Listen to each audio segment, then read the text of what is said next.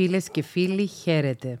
Είμαι η Θέκλα Πετρίδου και σας καλωσορίζω στο 13ο επεισόδιο του podcast.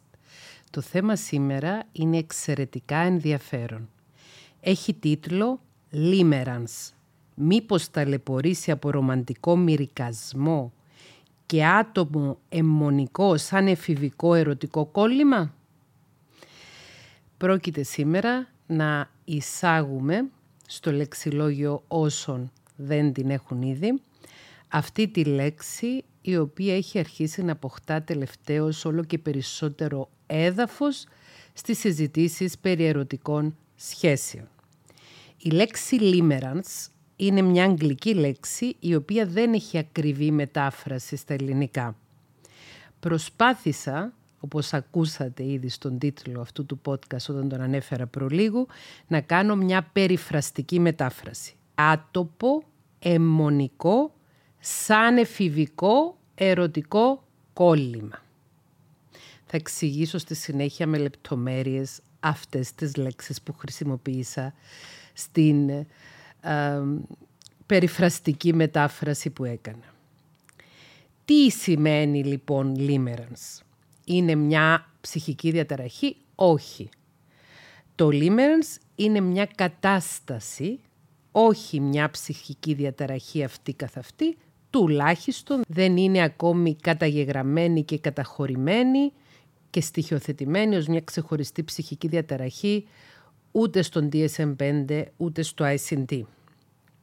Άρα θα αναφερόμαστε στο Limerence σαν μια κατάσταση ψυχική την οποία μπορεί να βιώνει ένας άνθρωπος, να μην το αντιλαμβάνεται ότι τη βιώνει, να τον ταλαιπωρεί ιδιαιτέρως και τον ίδιο, αλλά και τους οικείους του. Είναι μια κατάσταση και μια συνθήκη στην οποία κάποιος, άνδρας ή γυναίκα, οποια, οποιασδήποτε ηλικίας, ε, οποιοδήποτε ερωτικού προσανατολισμού, οποιασδήποτε ηλικίας αλλά πάνω από την εφηβεία και θα καταλάβετε στη συνέχεια γιατί. Δηλαδή κάποιος ο οποίος να είναι ρε παιδί μου 25, 26, 27, 28 και πάνω. Γνωρίζουμε με βάση τη σύγχρονη νευροεπιστήμη, τα σύγχρονα ευρήματα της νευροεπιστήμης, ότι ο ανθρώπινος εγκέφαλος συνεχίζει να αναπτύσσεται μέχρι την ηλικία των 26 περίπου στα κορίτσια και των 28 στα αγόρια. Άρα στην εφηβεία είναι φυσικό και αναμενόμενο να παρατηρούνται κάποιες συμπεριφορές οι οποίες σε ένα ενήλικα όταν παρατηρούνται δεν κάνουν νόημα, δεν είναι αναμενόμενες, αλλά για τους εφήβους είναι λόγω ψυχοσυναισθηματικής και εγκεφαλικής ανοριμότητας. Το limerence λοιπόν είναι μια κατάσταση όπου ένας άνθρωπος ο οποίος είναι ενήλικας νιώθει ερωτευμένος, νιώθει αυτό που λέμε ερωτοχτυπημένος, με το αντικείμενο του limerence, όχι το υποκείμενο, το αντικείμενο. Γιατί σε αυτή τη συνθήκη το πρόσωπο με το οποίο νομίζουμε πως είμαστε ερωτευμένοι και είμαστε αιμονικά κολλημένοι και έχουμε ένα άτοπο κόλλημα γιατί ακριβώς δεν έχουμε σχέση με αυτό το πρόσωπο, δεν το γνωρίζουμε πραγματικά, το έχουμε στο μυαλό μας εξειδανικευμένο, όπως θα εξηγήσω και στη συνέχεια. Όταν κάποιος βιώνει λίμερανς, νιώθει ερωτοχτυπημένος, κολλημένος ή νιώθει καψούρα, ας χρησιμοποιήσω μια λέξη της αργό, με κάποιον άνθρωπο με τον οποίο στην πραγματικότητα δεν έχει σχέση, δεν είχε ποτέ σχέση ή δεν έχει σχέση πλέον. Λίμερανς μπορεί να παρατηρηθεί και μετά από ένα χωρισμό. Δηλαδή ένας άνθρωπος να εξακολουθεί για χρόνια να έχει κόλλημα άτοπο, άτοπο γιατί δεν υπάρχει σχέση, έχει λήξει σχέση και το αντικείμενο του κολλήματος του να είναι ο άνθρωπος με τον οποίο είχε σχέση. Παρατηρείται όμως πολύ συχνά και με ανθρώπους τους οποίους γνωρίζουμε ελάχιστα. Ο πρώτος ψυχολόγος ο οποίος εφήβρε τον όρο ήταν η Ντόροθι Τένοφ, η οποία εξέδωσε το 1979 το πρωτοποριακό για την εποχή βιβλίο με τίτλο Love and Limerence, The Experience of Being in Love. Αγάπη και Limerence, η εμπειρία του να είσαι ερωτευμένος. Το βιβλίο παρουσιάζει τις παρατηρήσεις και τις αναλύσεις της ψυχολόγου και συγγραφέως Ντόροθι Τένοφ, η οποία λέει προφανώς ορθά ότι η ψυχολογία μέχρι το 1979 δεν έχει απομονώσει την εμπειρία του να είναι κάποιος ερωτευμένος και να την εξετάσει. Έτσι έγραψε αυτό το βιβλίο που είναι στην ουσία η πρώτη απόπειρα καταγραφής της συνθήκης του να ερωτεύεσαι είτε με ανταπόκριση είτε χωρίς. Το Λίμερανς είναι ξεκάθαρα μία συνθήκη όπου κάποιος νιώθει ερωτευμένος χωρίς ανταπόκριση.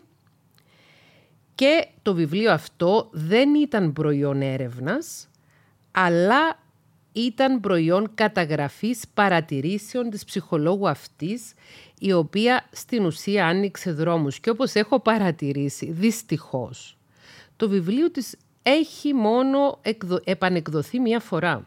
Το ψάξα στο Amazon και είδα ότι κυκλοφορεί το αντίτυπο από τη δεύτερη έκδοση. Που σημαίνει ότι για ένα τόσο σημαίνον βιβλίο, το οποίο εκδόθηκε 44 χρόνια πριν, το να έχει μόνο μία επανέκδοση, αυτό δείχνει ότι δεν ήταν ιδιαίτερα δημοφιλές βιβλίο. Φυσικά αυτό είναι κατανοητό, γιατί ακόμη και σήμερα στο 2023 δεν είναι εύκολα αποδεκτά τα ευρήματα της ψυχολογίας και οι ψυχολογικές αναλύσεις και οι ψυχολογικές υποθέσεις πάνω σε περιπτώσεις α, πιθανολογούμενων ερώτων θα έλεγα εγώ. Και πολύ συχνά οι άνθρωποι απορρίπτουν τη ψυχολογική ματιά στα ζητήματα των ερωτικών τους σχέσεων γιατί θέλουν να συνεχίσουν να ζουν μέσα στο μυαλό τους. Οι άνθρωποι που έχουν λίμερανς ζουν μέσα στο μυαλό τους. Ζουν τον έρωτά τους, το φανταστικό, τον χωρίς ανταπόκριση, τον αιμονικό μέσα στο μυαλό τους που στην ουσία μόνο αυτοί τα έχουν με το άλλο πρόσωπο. Το άλλο πρόσωπο μπορεί να μην έχει καμία ιδέα ή να μην ασχολείται ίσως πλέον. Και είναι ενδιαφέρον ότι τόσα χρόνια πριν η Ντόροθι Τσένοβ εντόπισε ότι τότε οι σχέσεις δεν είχαν μελετηθεί αρκετά, οι ερωτικές σχέσεις. Θεωρώ όμως ότι ακόμη και σήμερα βρισκόμαστε πολύ πίσω όσον αφορά στη μελέτη των ερωτικών σχέσεων και κυρίως των παθολογιών που αναπτύσσονται μέσα σε αυτές.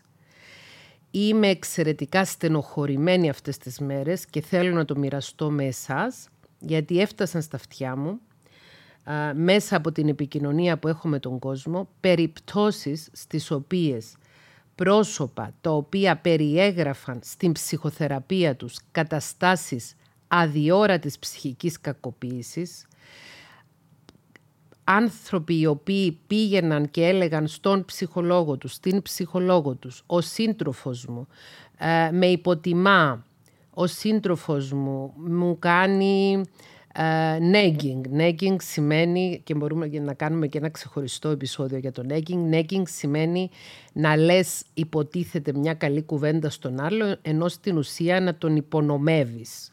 Είναι ένα πολύ υπουλόπουλο ψυχολογικού πολέμου Πληροφοριακά σας λέω ότι το 2018 έχω γράψει ένα βιβλίο με τίτλο «Ψυχολογικός πόλεμος», το οποίο όποιος θέλει να το αγοράσει μπορεί να το ψάξει και να το βρει στο διαδίκτυο. Αυτή τη στιγμή γνωρίζω ότι υπάρχουν αρκετά αντίτυπα στην ιστοσελίδα που θα βάλω στην περιγραφή αυτού του podcast.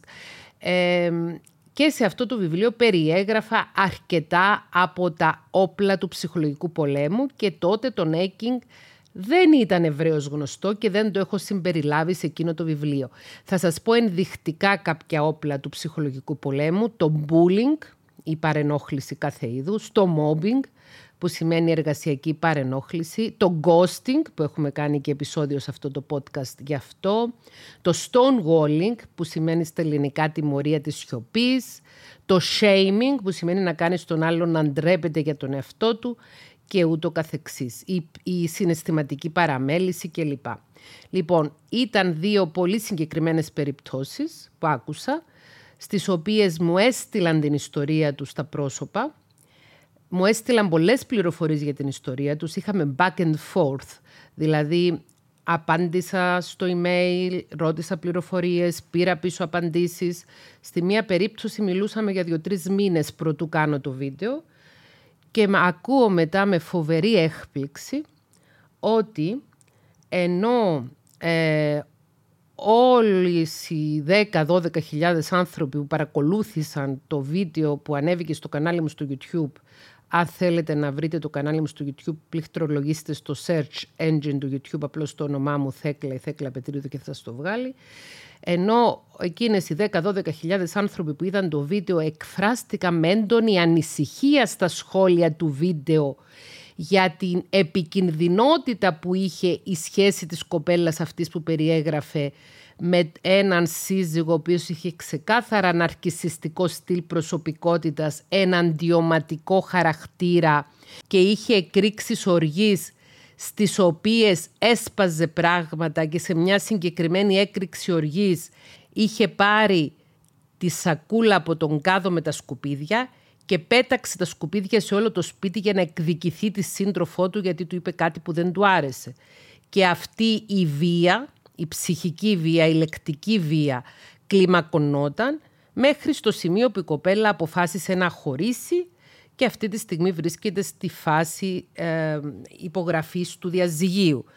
Και έπαθα τρομερό σοκ όταν μου έστειλε μήνυμα λέγοντάς μου ότι διάφοροι φίλοι και γνωστοί της λένε ότι ε, θα έπρεπε να μην χωρίσεις τον άνδρα σου γιατί μια σωστή γυναίκα ε, μπορεί να στρώσει τον άνδρα της. Και έπαθα σοκ όταν μου ανέφερε ότι όταν ρώτησε την ψυχολόγο της για το αν με μια άλλη γυναίκα αυτός ο άντρας θα μπορούσε να δράσει διαφορετικά, η ψυχολόγος της είπε ούτε λίγο ούτε πολύ ότι ναι, μια γυναίκα με διαφορετικό χαρακτήρα από σένα θα μπορούσε να στρώσει αυτό τον άνδρα. Έπαθα σοκ, γιατί πραγματικά θεωρώ ότι δεν ξέρω ποια είναι αυτή η ψυχολόγος, ούτε θέλω να μάθω, γιατί πραγματικά θεωρώ ότι ενώ υπάρχει ήδη αρκετό υλικό για να ενημερωθούμε οι ψυχολόγοι και οι ειδικοί ψυχικής υγείας για τις παθολογίες που μπορεί να αναπτυχθούν μέσα σε μια ερωτική σχέση, δυστυχώς κάποιοι ψυχολόγοι φαίνεται ότι δεν είναι ενημερωμένοι με, για τις πρόσφατες ε, γνώσεις που έχουν αποκτηθεί στον τομέα μας και μπορεί να είναι και επικίνδυνοι.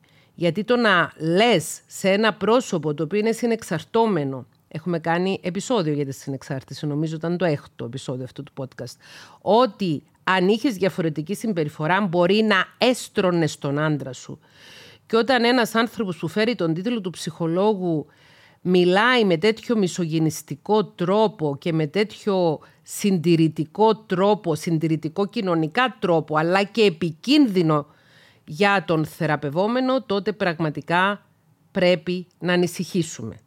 Και σήμερα, το 2023, δεν έχουμε όλες τις πληροφορίες που θα έπρεπε να έχουμε για τις παθολογίες που αναπτύσσονται μέσα στις ερωτικές σχέσεις, όμως υπάρχουν πολλές πληροφορίες και για το φαύλο κύκλο της βίας και για τη ψυχολογική κακοποίηση και για τα όπλα του ψυχολογικού πολέμου και για τον αρκισιστικό στυλ προσωπικότητας και για το ψυχοπαθητικό στυλ προσωπικότητας και για το κοινωνιοπαθητικό στυλ προσωπικότητας αλλά και για την επικινδυνότητα που διατρέχουν οι άνθρωποι οι οποίοι εμφανίζουν συνεξάρτηση να παραμείνουν σε κακοποιητικές σχέσεις. Επιστρέφοντας στο θέμα του σημερινού podcast που είναι το Limerence.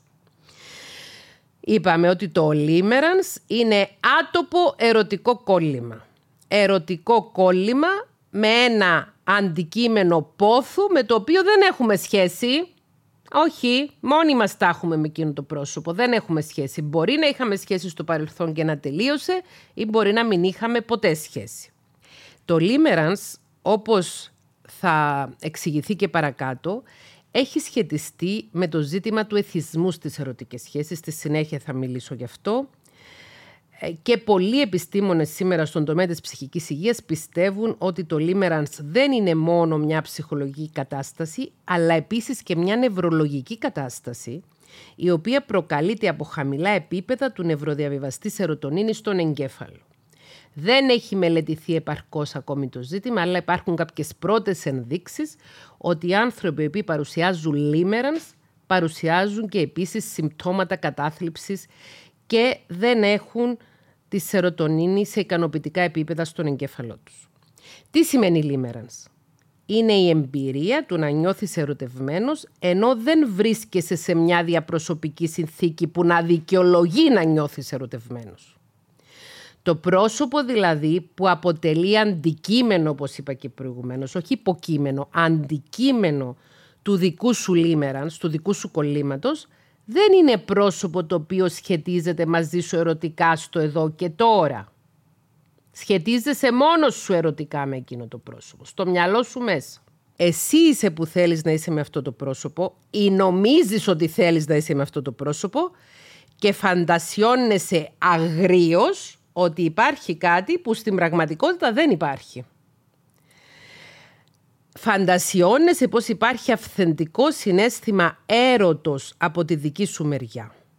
Ενώ δεν είναι αυθεντικός έρος το λίμερανς. Είναι ένας εθισμός, είναι μία αιμονή, είναι μία συνθήκη η οποία δεν έχει σχέση με την πραγματικότητα.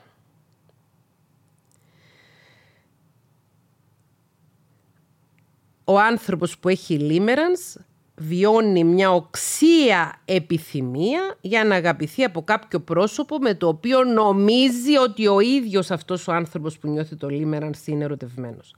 Δεν είναι έρωτας το λίμερανς. Είναι παθολογικό κόλλημα, fixation. Είναι εξάρτηση από φανταστικά ερωτικά συναισθήματα και σενάρια που έχουμε στο μυαλό μας. Το Limerence περιλαμβάνει ιδιοψυχαναγκαστικές σκέψεις και συναισθήματα και συμπεριφορές, ιδιοψυχαναγκαστικές συμπεριφορές. Ιδιοψυχαναγκαστικό είναι κάτι το οποίο συμβαίνει μια ιδιοψυχαναγκαστική συμπεριφορά ή μια ιδιοψυχαναγκαστική σκέψη είναι κάτι το οποίο συμβαίνει αυτόματα, δηλαδή αυτόματα σκεφτόμαστε κάτι, αυτόματα κάνουμε κάτι γιατί έχουμε ζήτημα με την εγκεφαλική μας λειτουργία. Η ιδιοψυχαναγκαστική διαταραχή που είναι μια διαταραχή η οποία βρίσκεται στοιχειοθετημένη και καταχωρημένη τόσο στον TSM όσο και στο ICD και υπάρχει και αντίστοιχη διαταραχή προσωπικότητας, η ιδιοψυχαναγκαστική διαταραχή προσωπικότητας, η οποία δεν βρίσκεται φυσικά στο β' πλέγμα.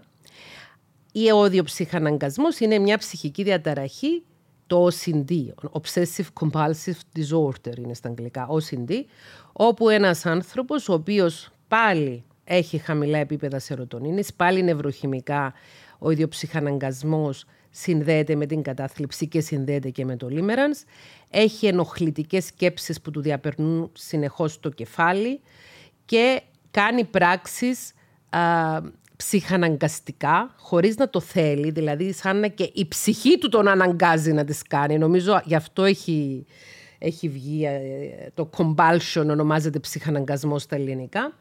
Σημαίνει ότι κάνει κάποιες πράξεις προκειμένου να νιώσει καλά χωρίς πραγματικά να έχει ανάγκη να τις κάνει. Παράδειγμα ψυχαναγκασμού είναι κάποιος να κλειδώνει την πόρτα τρεις-τέσσερις φορές και να επιστρέφει να ελέγξει πίσω εάν την κλείδωσε άλλες τρεις-τέσσερις φορές. Αυτό είναι ένα παράδειγμα ψυχαναγκασμού. Ή άλλο παράδειγμα ψυχαναγκασμού μπορεί να είναι κάποιος που να είναι μικροβιοφοβικός, ο οποίος να έχει συγκεκριμένες τελετουργίες, τι οποίες να πρέπει οπωσδήποτε να τις κάνει για να νιώσει ασφαλής ότι το σπίτι του είναι καθαρό και ο ίδιος είναι προστατευμένος από τα μικρόβια. Άρα το Limerence περιέχει στοιχεία ιδιοψυχαναγκασμού, ιδιοψυχαναγκαστικές σκέψεις, ιδιοψυχαναγκαστικές συμπεριφορές, ψυχαναγκαστικά συναισθήματα, δηλαδή νομίζεις ότι νιώθεις κάτι ενώ δεν το νιώθεις, και συναισθηματική εξάρτηση από ένα άλλο πρόσωπο, το οποίο στην ουσία δεν σχετίζεται μαζί σου, αλλά είναι το αντικείμενο του δικού σου αιμονικού και άτοπου κολλήματος και όχι ένας ή μία σύντροφος. Δηλαδή το limerence θα μπορούσε να ονομαστεί και αιμονικός έρος χωρίς ανταπόκριση ο οποίος ταλαιπωρεί και το πρόσωπο που το βιώνει, αλλά και τους οικείους του, όπως είπα προηγουμένως. Είναι το λίμερας λοιπόν μια σχεδόν αιμονική μορφή της ρομαντικής αγάπης, η οποία είναι χωρίς ανταπόκριση. Όπως μπορείτε να φανταστείτε, η συνθήκη αυτή του να έχει κάποιος λίμερανς μπορεί να δημιουργήσει πολύ σοβαρά προβλήματα στη ζωή ενός ανθρώπου και στους οικείους του επιμένω. επιμένω. Τα συναισθήματα στο λίμερανς, λένε κάποιοι ψυχολόγοι, είναι τόσο δυνατά γιατί ακριβώς δεν μπορούμε να αποκτήσουμε το στόχο. Δηλαδή το γεγονός ότι δεν μας θέλει ο άλλος, μας κάνει να τον θέλουμε ακόμη περισσότερο. Λειτουργεί δηλαδή η, η μηχανική του φτύμαν κόλλημαν, όταν μας φτύνουν να κολλάμε, το οποίο δεν είναι ένας υγιής υγιής τρόπος αντίδρασης, όταν μας απορρίπτουν οι άλλοι εμείς να κολλάμε ακόμη περισσότερο. Ένας υγιής ψυχοσυναισθηματικά τρόπος αντίδρασης είναι όταν μας απορρίπτει ο άλλος να πονούμε, να στενοχωριόμαστε, να βιώνουμε ερωτική απογοήτευση, αλλά να το παίρνουμε και απόφαση και να προχωρούμε με τη διεκπαιρέωση του πένθους για ένα κόλλημα ερωτικό που τελείωσε, μια σχέση ερωτική που τελείωσε και να προχωρήσουμε τη ζωή μας χωρίς να ζούμε στο μυαλό μας μέσα, αλλά να ζούμε στην πραγματικότητα. Οι άνθρωποι μπορεί να παραμείνουν σε μια συνθήκη λίμερανς για μήνες, ακόμη και για χρόνια. Λίμερανς σημαίνει επίσης ερωτικός μυρικασμός. Μυρικάζω σημαίνει ξαναμασάω την τροφή. Τα μυρικαστικά ζώα ξαναμασούν την τροφή τους και θα καταλάβετε γιατί ονομάζεται και ρομαντικός μυρικασμός. Θα σας πω τώρα διάφορα σημάδια, τα οποία μπορεί να είναι ενδείξεις ότι ένα πρόσωπο βρίσκεται σε μια κατάσταση λίμερανς. Εξιδανίκευση των θετικών χαρακτηριστικών του εντικημένου της ερωτικής μας αιμονής και εντός εισαγωγικών θεοποίησή του. Κάποιος ο οποίος έχει λίμερανς με κάποιον άλλον τον έχει εξαιρετικά εξειδανικευμένο στο μυαλό του, βλέπει μόνο τα καλά του στοιχεία τα οποία τα υπερμεγενθύνει και τον έχει κάπως σαν Θεό. Και υποσυνείδητα γνωρίζει ο άνθρωπος που έχει λίμερανς ότι αυτή η σχέση θα μείνει μόνο στο επίπεδο της φαντασίας και φτιάχνεται μόνο από τη φαντασία και γι' αυτό το λόγο για να έχει περισσότερο φτιάξιμο, ακούστε τη λέξη φτιάξιμο, θα καταλάβετε στη συνέχεια γιατί, τον φτιάχνει όλο και πιο σπουδαίο στη φαντασία του. Άρα το πρώτο ε, σύμπτωμα, η πρώτη ένδειξη ότι μπορεί να υποφέρουμε από λίμερανς είναι να εξειδανικεύουμε τα θετικά χαρακτηριστικά του αντικειμένου της ερωτικής μας αιμονής και να θειοποιούμε το αντικείμενο της ερωτικής μας αιμονής. Το δεύτερο είναι να έχουμε διαπεραστικές σκέψεις και φαντασιώσεις για το άτομο αυτό. Οι διαπεραστικές είναι οι ψυχαναγκαστικές, δηλαδή έρχονται και διαπερνούν το μυαλό μας. Δεν το κάνουμε επίτηδες, έρχονται από μόνες τους. Οι οποίες απασχολούν το μυαλό μας σε μεγάλο βαθμό. Η εσωτερική μας συζήτηση, η κουβέντα που κάνουμε με τον εαυτό μας όλοι μας, όταν έχουμε λίμερανς, εάν έχουμε λίμερανς, περιστρέφεται γύρω από το αντικείμενο του λίμερανς μας. Δηλαδή ένας άνθρωπος ο οποίος υποφέρει από λίμερανς, όταν είναι μόνος του, όταν κάνει μπάνιο, όταν πάει στην τουαλέτα, όταν μαγειρεύει, όταν κάνει μια βαρετή δουλειά, το μυαλό του συνέχεια γυρίζει πάνω στο αντικείμενο του πόθου του, του άτοπου, του μονόπλευρου, του φαντασιακού, του μη ψυχικά όριμου και ψυχοσυναισθηματικά υγιούς. Μια άλλη ένδειξη ότι μπορεί να υποφέρουμε από λίμερανς είναι να έχουμε έντονα συναισθήματα ελπίδας όταν το πρόσωπο με το οποίο έχουμε αυτή την αιμονή κάνει την παραμικρή κίνηση ή γκριμάτσα ακόμη που μπορεί να σημαίνει ανταπόκριση στη φαντασία μας. Και τότε μπαίνουμε σε εξοσδοτικές συζητήσεις με φίλους, γνωστούς, διαδικτυακούς ψυχολόγους για το τι μου είπε το πρόσωπο αυτό, μου είπε το ένα, μου είπε το άλλο, με κοίταξε έτσι, με κοίταξε αλλιώς. Τι μπορεί να σημαίνει αυτό και ούτω καθεξής. Θα μιλήσω στη συνέχεια περισσότερο γι' αυτό γιατί θεωρώ ότι εδώ είναι το κομμάτι που το λίμεραν σταλαιπωρεί το περιβάλλον του ανθρώπου που το βιώνει. Μια άλλη ένδειξη λίμερας μπορεί να είναι έντονα και διαρκή αισθήματα απόρριψης, επειδή συνεχώς ματιωνόμαστε, εφόσον είμαστε μόνοι μας στη σχέση αυτή στο μυαλό μας. Η σχέση αυτή είναι στο μυαλό μας και έτσι είμαστε μόνοι μας σε αυτή τη σχέση. Άρα βιώνουμε πολύ συχνά ματέωση. Ματέωση, frustration είναι η λέξη στα αγγλικά, σημαίνει να απογοητεύεσαι γιατί οι ελπίδες σου καταπέφτουν. Επίσης, μια άλλη ένδειξη ότι μπορεί να βιώνουμε λίμερανς είναι να περνούμε περιόδους ελπίδας και εφορίας βασισμένες σε μικρά, ελάχιστα πράγματα, τα οποία τα παρατηρεί το πρόσωπο που έχει λίμερανς και τα αναλύει ατελείωτα για να δει τι σημαίνει. Γι' αυτό ονομάζεται ρομαντικός μυρικασμός. Γι' αυτό η λέξη μυρικασμός. Γιατί τα μυρικάζουν συνέχεια, τα λένε, τα ξαναλένε. Να πούμε ένα παράδειγμα. Πες ότι υπάρχει ένα πρόσωπο το οποίο ονομάζεται Τούλα, Ρούλα, Σούλα. Μία κοπέλα. Η οποία έχει λίμερανς με ένα άλλο πρόσωπο. Που το λένε Γιώργο.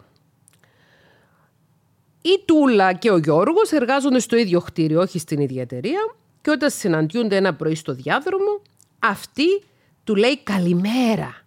Και αυτός της κάνει ένα νεύμα με το κεφάλι. Νεύμα. Κουνάει δηλαδή το κεφάλι του ανταποδίδοντας το καλημέρα με νεύμα. Ίσως επειδή είναι πολύ βιαστικός ή επειδή δεν γνωρίζει ποια είναι αυτή η κοπέλα που το χαιρετάει με τόση εγκαρδιότητα. Η Τούλα στη συνέχεια πάει και βρίσκει τη φίλη της και της λέει πω πω πω πω πω έγινε κάτι πολύ σπουδαίο σήμερα στη δουλειά. Καλημέρισα τον άνθρωπό μου τον Γιώργο και αυτός μου έκανε αυτό το νεύμα. Τι μπορεί να σημαίνει άραγε. Εγώ νομίζω πως μπορεί να σημαίνει ότι με θέλει και αυτός. Αλλά επειδή τα έχει με εκείνη την κοπέλα από την εταιρεία του, μπορεί να μου ένεψε απλώς για να μην τον πάρει πρέφα αυτή. Έχω ελπίδες ότι μια μέρα θα είμαστε μαζί. Το είδα στα μάτια του και ούτω καθεξής. Και για ώρες κάθονται αυτές οι δύο φιλινάδες, αυτές οι δύο φιλενάδες και διηλίζουν τον κόνοπα. Σαν κοριτσάκια στην εφηβεία.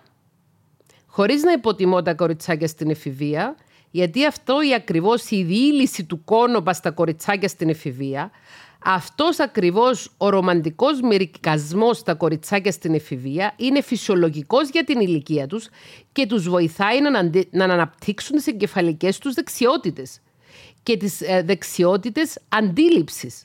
Για μια ενήλικη γυναίκα όμως αναμένουμε ότι είναι ήδη ανεπτυγμένες οι δεξιότητες αντίληψης και δεν χρειάζεται να μερικάζει.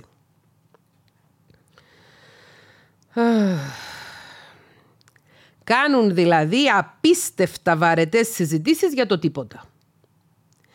Δυστυχώς, γι' αυτό και το αχ, αρκετά από τα mail που λαμβάνω ως ψυχολόγος ή από τα μηνύματα στα social, όχι όλα αρκετά, αφορούν μυρικασμούς άτοπου ερωτικού κολλήματος. Άρα έχουμε βρει τη διέκφρασή μας, μυρικασμός άτοπου ερωτικού κολλήματος, limerence. Μυρικασμός άτοπου ερωτικού κολλήματος. Μου γράφουν.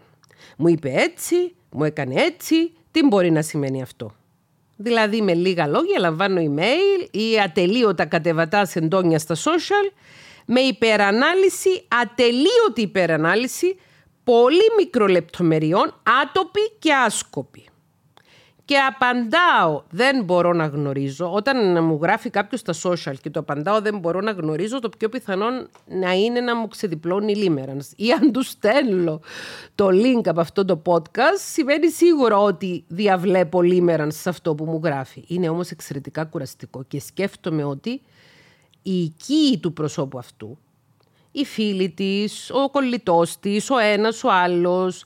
Και άνδρες έχουν Limerence, δεν είναι μόνο γυναίκες Συνήθως ε, περισσότερο μου γράφουν γυναίκες, παρόλο που μου γράφουν και άνδρες. Θα έλεγα ότι ένα 70% των ανθρώπων που μου αποστέλουν email ή μου στέλνουν μηνύματα στα social είναι γυναίκες και ένα 30% είναι άνδρες.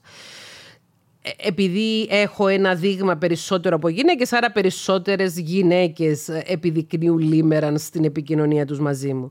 Και σκέφτομαι ότι μπορεί οι άνθρωποι που ζουν στο περιβάλλον τους να ταλαιπωρούνται πάρα πολύ και να μην έχουν και τις γνώσεις που έχω εγώ να αντιληφθούν ότι είναι λίμεραν σε αυτό και να κάθονται να βοηθήσουν εντός εισαγωγικών το φίλο τους και να χάνουν άσκοπα και το δικό τους χρόνο και ενέργεια αλλά και του ατόμου αυτού το οποίο έχει λίμερανς.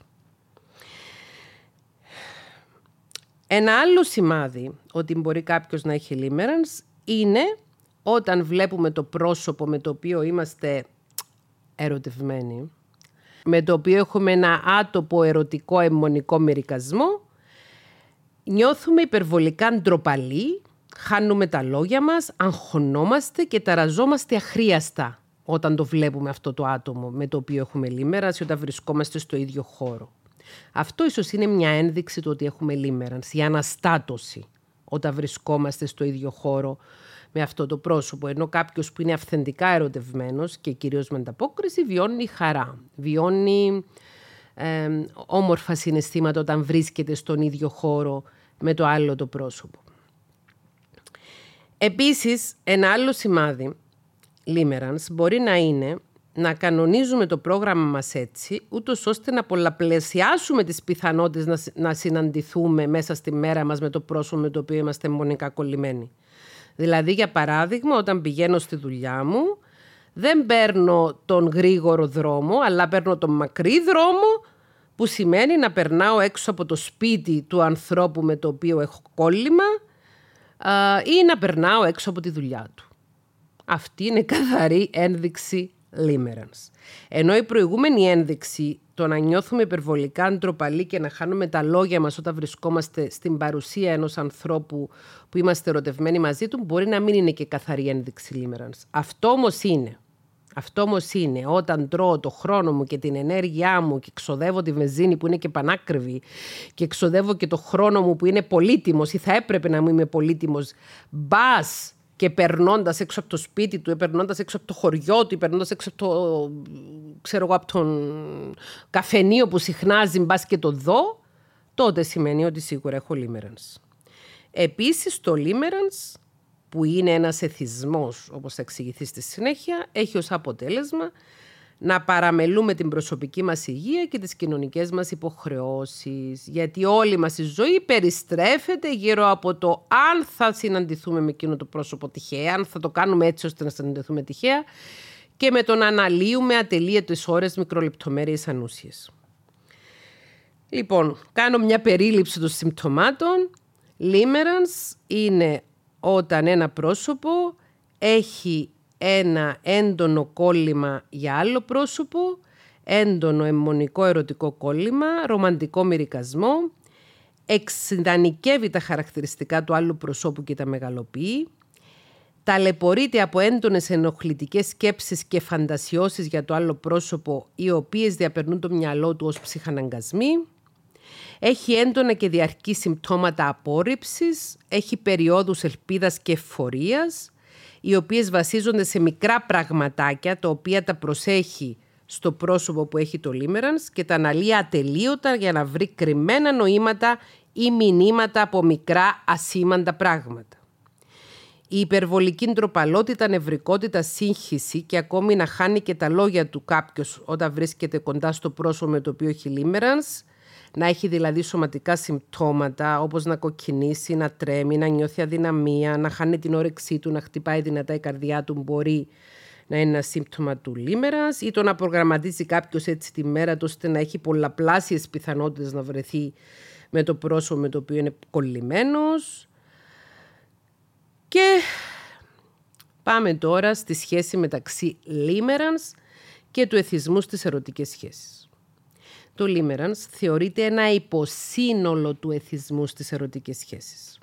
Δηλαδή, παρόλο που οι άνθρωποι που βασανίζονται με Limerence πολύ συχνά είναι εθισμένοι στις ερωτικές σχέσεις, δεν είναι όλοι εθισμένοι στις ερωτικές σχέσεις που παρουσιάζουν Limerence. Καταρχάς, εδώ πρέπει να δώσω ένα σύντομο ορισμό του τι σημαίνει κάποιος να είναι εθισμένος στις ερωτικές σχέσεις. Οι άνθρωποι που έχουν εθισμό στις ερωτικές σχέσεις είναι εθισμένοι στο συνέστημα του να ερωτεύονται και θέλουν συνεχώς να το αναπαράγουν. Οι άνθρωποι που έχουν εθισμό στις ερωτικές σχέσεις είναι εθισμένοι στο συνέστημα του να ερωτεύονται και θέλουν συνεχώς να το αναπαράγουν με διαφορετικούς ανθρώπους ξανά και ξανά. Οι άνθρωποι που είναι εθισμένοι στις ερωτικές σχέσεις ερωτεύονται συνεχώς καινούρια πρόσωπα ενώ αυτοί που υποφέρουν από λίμωρανς εστιάζουν σε συναισθήματα για ένα συγκεκριμένο πρόσωπο, στα οποία επιμένουν για μήνες, ακόμη και για χρόνια, παρόλο που μπορεί να μην υπάρχει ανταπόκριση και παρόλο που μπορεί να υπάρχει και απόρριψη από το άλλο πρόσωπο. Άρα οι εθισμένοι στις ερωτικές σχέσεις θέλουν να αλλάζουν συνεχώς ερωτικό σύντροφο, είναι εθισμένοι στο συνέστημα που, του έρωτος που νιώθει κάποιος στην αρχή μιας γνωριμίας, ενώ οι άνθρωποι που έχουν λίμερανς δεν αλλάζουν το αντικείμενο του πόθου τους.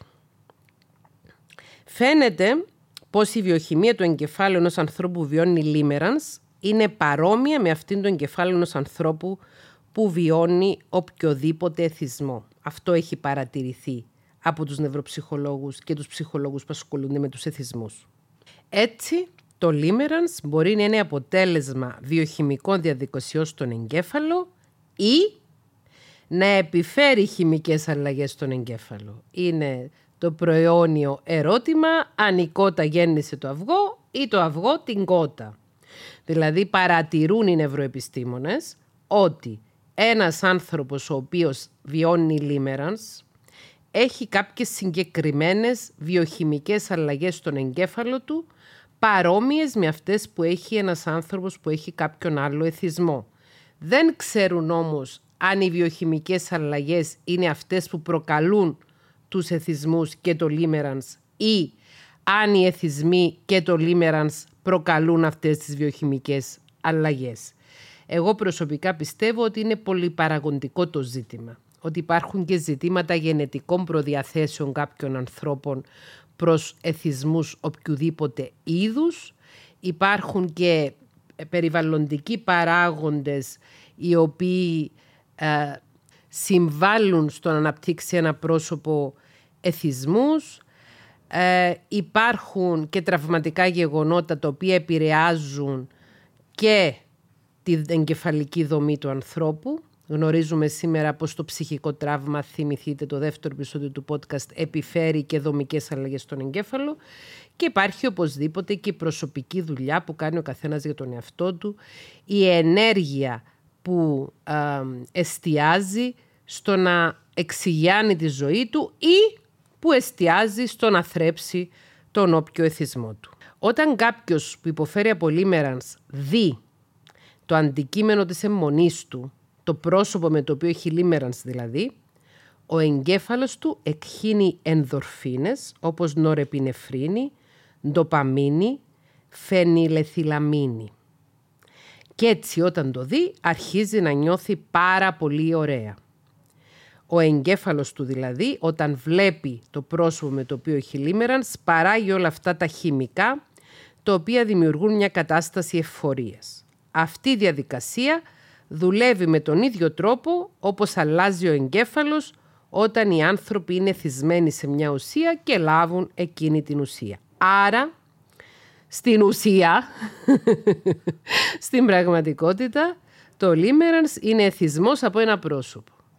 Εδώ θέλω να πω ότι προηγουμένως που ανέφερα μια ένδειξη όταν βρίσκεσαι στον ίδιο χώρο με το πρόσωπο με το οποίο έχεις λίμερανς να νιώθεις άσχημα και να έχεις άσχημα σωματικά συμπτώματα, αυτό σημαίνει εάν βρεθείς με εκείνο το πρόσωπο σε μια συνάντηση διαζώσης, αν βρεθείτε, ξέρω εγώ, ε, στο ίδιο ασανσέρ, αν βρεθείτε κάπου που ε, αναγκάζεσαι να μιλήσεις με εκείνο το πρόσωπο και αναγκάζεσαι να βγεις από το χώρο της φαντασίας, τότε νιώθεις άσχημα. Αν όμως το δεις να περνάει, όπως το παράδειγμα που είπα προηγουμένως, να βλέπεις τον συνάδελφο στη δουλειά ή τον άνθρωπο που εργάζεται στο ίδιο κτίριο να του πεις καλημέρα και να σου νεύσει και εσύ να ερμηνεύσεις αυτό το νεύμα ως μία ένδειξη uh, reciprocation, ότι έχει παρόμοια αισθήματα με σένα, τότε ακριβώς έχεις αυτά τα εφορικά συναισθήματα.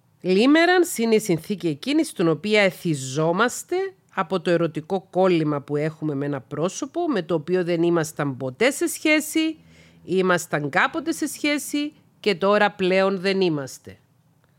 Είναι ένας σαν εφηβικός ρομαντικός μερικασμός. Ασχολούμαστε με εκείνο το πρόσωπο όπως ασχολούνται τα παιδιά με τα πρόσωπα με τα οποία είναι εντός εικόν ερωτευμένα στην περίοδο της εφηβείας. Το λίμερας είναι όντως εθισμός, εθισμός στη φαντασίωση που έχεις για μια ερωτική σχέση με ένα πρόσωπο που είναι αντικείμενο του πόθους σου. Όπως σας είπα και προηγουμένως, συχνά, πάρα πολύ συχνά, λαμβάνω μηνύματα στα social και λαμβάνω mail, όπου κοπέλες με ρωτάνε κυρίως, με κοίταξε με έναν τρόπο, μου είπε το ένα, μου είπε το άλλο, τι μπορεί να συμβαίνει, τι μπορεί να σημαίνει αυτό; Αυτό που θέλω να πω έτσι απλά είναι ότι όταν είμαστε ενήλικες άνθρωποι, δεν είναι υγιές πράγμα να ασχολούμαστε συνεχώς και μονικά με ένα πρόσωπο με το οποίο δεν έχουμε ερωτική σχέση και δεν είναι ουσιαστικά μέσα στη ζωή μας. Ας το ψάξουμε τότε. Μήπως υποφέρουμε από λίμερανς; Εάν ακούσατε αυτό το επεισόδιο μέχρι τώρα και βρήκατε τον εαυτό σας σε κάποιες από τις περιγραφές που έκανα για τυχόν ενδείξεις λίμερανς, δεν θα πάθετε καμία απολύτως ζημιά να το ψάξετε λίγο. Να εντοπίσετε εάν τυχόν υποφέρετε από λίμερανς. Είναι πολύ σημαντικό να εντοπίσουμε αν έχουμε ένα τέτοιο πρόβλημα, να το συνειδητοποιήσουμε ότι έχουμε ένα τέτοιο πρόβλημα και να λάβουμε δράση προκειμένου να το ξεπεράσουμε. Και η δράση για να το ξεπεράσεις είναι το τρίπτυχο που αναφέρω συχνά και στα βίντεο στο κανάλι μου στο YouTube. Ψυχοεκπαίδευση, ψυχοθεραπεία και πνευματικός αγώνας. Ο πνευματικός αγώνας που καλείται να κάνει ένας άνθρωπος ο οποίος υποφέρει από λίμερανς είναι να εστιάσει την προσοχή και την ενέργεια του στο να οριμάσει και να αντιμετωπίσει τις σκληρές πραγματικότητες της ζωής. Γιατί πραγματικά η φυγή στη φαντασία και το λίμερανς θα μπορούσαμε να πούμε ότι σχετίζεται με το συμβιβαστικό μηχανισμό άμυνας της φυγής. Έχω αναφέρει και σε προηγούμενο podcast και θα αναφέρω και τώρα ένα εξαιρετικό βιβλίο. Το βιβλίο για τη σύνθετη διαταραχή μετατραυματικού στρες που έγραψε ο Πιτ Walker και το οποίο οπωσδήποτε είχε αναφερθεί στο επεισόδιο του podcast για τη σύνθετη διαταραχή μετατραυματικού στρες. Εκεί στο βιβλίο το Πιτ Walker μιλάει για τα 4 F. Fight, Flight, Freeze, Phone. Τους τέσσερις συμβιβαστικούς μηχανισμούς άμυνας που χρησιμοποιούν τα παιδιά που κακοποιούνται προκειμένου να ξεφύγουν από την κακοποίηση. Αυτοί οι μηχανισμοί άμυνας είναι συμβιβαστικοί όταν εξακολουθεί ο ενήλικας να τους χρησιμοποιεί στη ζωή του, όταν πλέον δεν είναι παιδί και μπορεί να τα καταφέρει καλύτερα με υγιείς μηχανισμούς άμυνας για να αντιμετωπίζει το άγχος του, το υπαρξιακό, τους εσωτερικούς τους φόβους, τους εσωτερικούς του δαίμονες. Γι' αυτό το λίμερανς είναι ένας παλιμπεδισμός. Γι' αυτό μίλησα ότι προσωμιάζει με συμπεριφορές που παρατηρούμε στην εφηβεία ή στην προεφηβεία. Όταν ένας ενήλικας άνθρωπος για να διαχειριστεί το άγχος του, να διαχειριστεί το στρες του, να διαχειριστεί τα εσωτερικά άλλη τα ψυχικά του ζητήματα καταφεύγει στο λίμερανς, αυτό είναι ένας συμβιβαστικός μηχανισμός άμυνας, ο οποίος ρίχνει την ποιότητα της ζωής του. Συμβιβαστικός μηχανισμός άμυνας. Όχι υγιής μηχανισμός άμυνας, συμβιβαστικός μηχανισμός άμυνας. Και οπωσδήποτε αναζητούμε ψυχοθεραπεία σε ψυχολόγο ο οποίος να είναι ενημερωμένος γύρω από τις παθολογίες, τις ψυχοπαθολογίες που μπορεί να αναπτυχθούν μέσα στις ερωτικές σχέσεις και γύρω από τη σύνθετη διαταραχή μετατραυματικού στρες, γύρω από τους συμβαστικούς μηχανισμούς άμυνας, γύρω από τη θεωρία της συνεξάρτησης και τη θεωρία του ναρκισισμού, έναν ψυχολόγο ο οποίος να καταλαβαίνει τι σημαίνει limerence. Όταν προγραμμάτισα να κάνω το θέμα αυτό, δεν είχα βάλει στο μυαλό μου ότι θα βάλω αυτή την προτροπή. Να ψάξετε να βρείτε κάποιο ψυχολόγο ο οποίος να γνωρίζει αυτές τις νέες γνώσεις της επιστήμης της ψυχολογίας. Επειδή δυστυχώς όμως ήρθαν στα αυτιά μου αυτές τις μέρες δύο περιστατικά, ανέφερα σε αυτό το podcast το ένα, χωρίς να λέω ονόματα και χωρίς να εκθέτω ανθρώπους, ότι υπάρχουν δυστυχώς ψυχολόγοι οι οποίοι θα σου πούν αυτά που λέει ο κάθε καθημερινός άνθρωπος που δεν έχει γνώση ψυχολογίας, όπως μια καλή γυναίκα θα στρώσει τον άντρα της ή το άλλο το τραγικό που ακούω συχνά πως μπορεί να πει ψυχολόγος σε ένα θεραπευόμενο του είναι κρίμα οι γονείς σου, γέρασαν τώρα, ε, δικαιολόγησε τους γονείς σου, δικαιολόγησε το βιαστή σου, δικαιολόγησε τον εχθρό σου. Επειδή δυστυχώς έχω φτάσει στα αυτιά μου τέτοια περιστατικά, δεν μπορώ να γνωρίζω αν όντως συνέβηκαν ή αν η αφήγηση ήταν αυτή. Τι είναι όμως να πιστεύω πως οι άνθρωποι που εμπιστεύονται σε μένα πληροφορίες από τη ζωή τους δεν έχουν κανένα λόγο να μου πούν ψέματα, γιατί δεν μου είπαν και ποιος είναι ο ψυχολόγος. Και ούτε ρώτησα και ούτε θέλω να μάθω. Επειδή υπάρχει λοιπόν περίπτωση κάποιος ψυχολόγος να μην είναι ενημερωμένος σε σχέση με τις παθολογίες που μπορεί, τις ψυχοπαθολογίες και τις ψυχοπαθολογικές συνθήκες και καταστάσεις που μπορεί να αναπτύσσονται μέσα σε μια ερωτική σχέση, επειδή κάποιοι ψυχολόγοι μπορεί να έχουν μείνει πίσω σε αυτά που έμαθα στο πανεπιστήμιο πριν 30 ή 40 χρόνια, δεν ξέρω, και δεν συνεχίζουν να ενημερώνονται, προτού πάτε σε κάποιο ψυχολόγο, ρωτήστε εάν συμφωνεί όντως πως υπάρχουν άνθρωποι με ναρκιστικό στυλ προσωπικότητας, αν πιστεύει πως υπάρχει συνεξάρτηση ως μια κλινική εντότητα, αν πιστεύει πως υπάρχει ο αδιόρατος ε, ψυχολογικός πόλεμος, η αδιόρατη ψυχική κακοποίηση, αν πιστεύει ότι υπάρχει το limerence, αν πιστεύει ότι υπάρχει σύνθετη διαταραχή μετατραυματικού στρες και ούτω καθεξής. Τα θέματα για τα οποία μιλάω σε αυτό το podcast είναι θέματα τα οποία αφορούν στις τελευταίες τελευταίες γνώσεις γύρω από την επιστήμη της ψυχολογίας. Και εγώ έχω τελειώσει το πανεπιστήμιο πριν σχεδόν 30 χρόνια, αλλά διαβάζω συνεχώς και ενημερώνομαι. Και γι' αυτό το λόγο φτιάχνω αυτό το podcast, προκειμένου να δίνω υλικό ψυχοεκπαίδευσης για το ευρύ κοινό. Για περισσότερο υλικό επισκεφτείτε με στο κανάλι μου στο YouTube. Είστε ευπρόσδεκτοι. Σας φιλώ. Γεια!